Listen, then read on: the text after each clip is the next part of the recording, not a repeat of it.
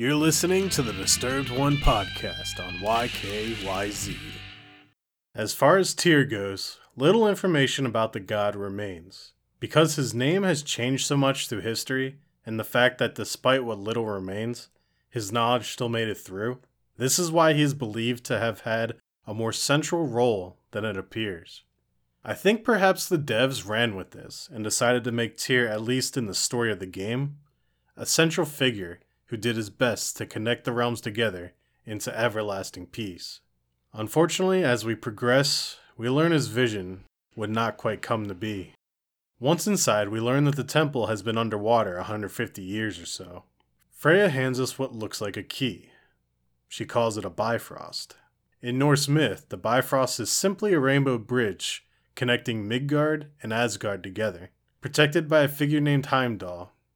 You can see this portrayed in the Marvel Thor movies, for example. In the game, it's more like a key that enables travel to all the realms. Still very close to the same theme. Placing it in the slot in the realm travel room allows us to travel to Alfheim. The sequence is beautiful, and Freya puts on a rousing speech including aspects of the world tree. Once again, a lot to get into, so I'll get into that in the next episode.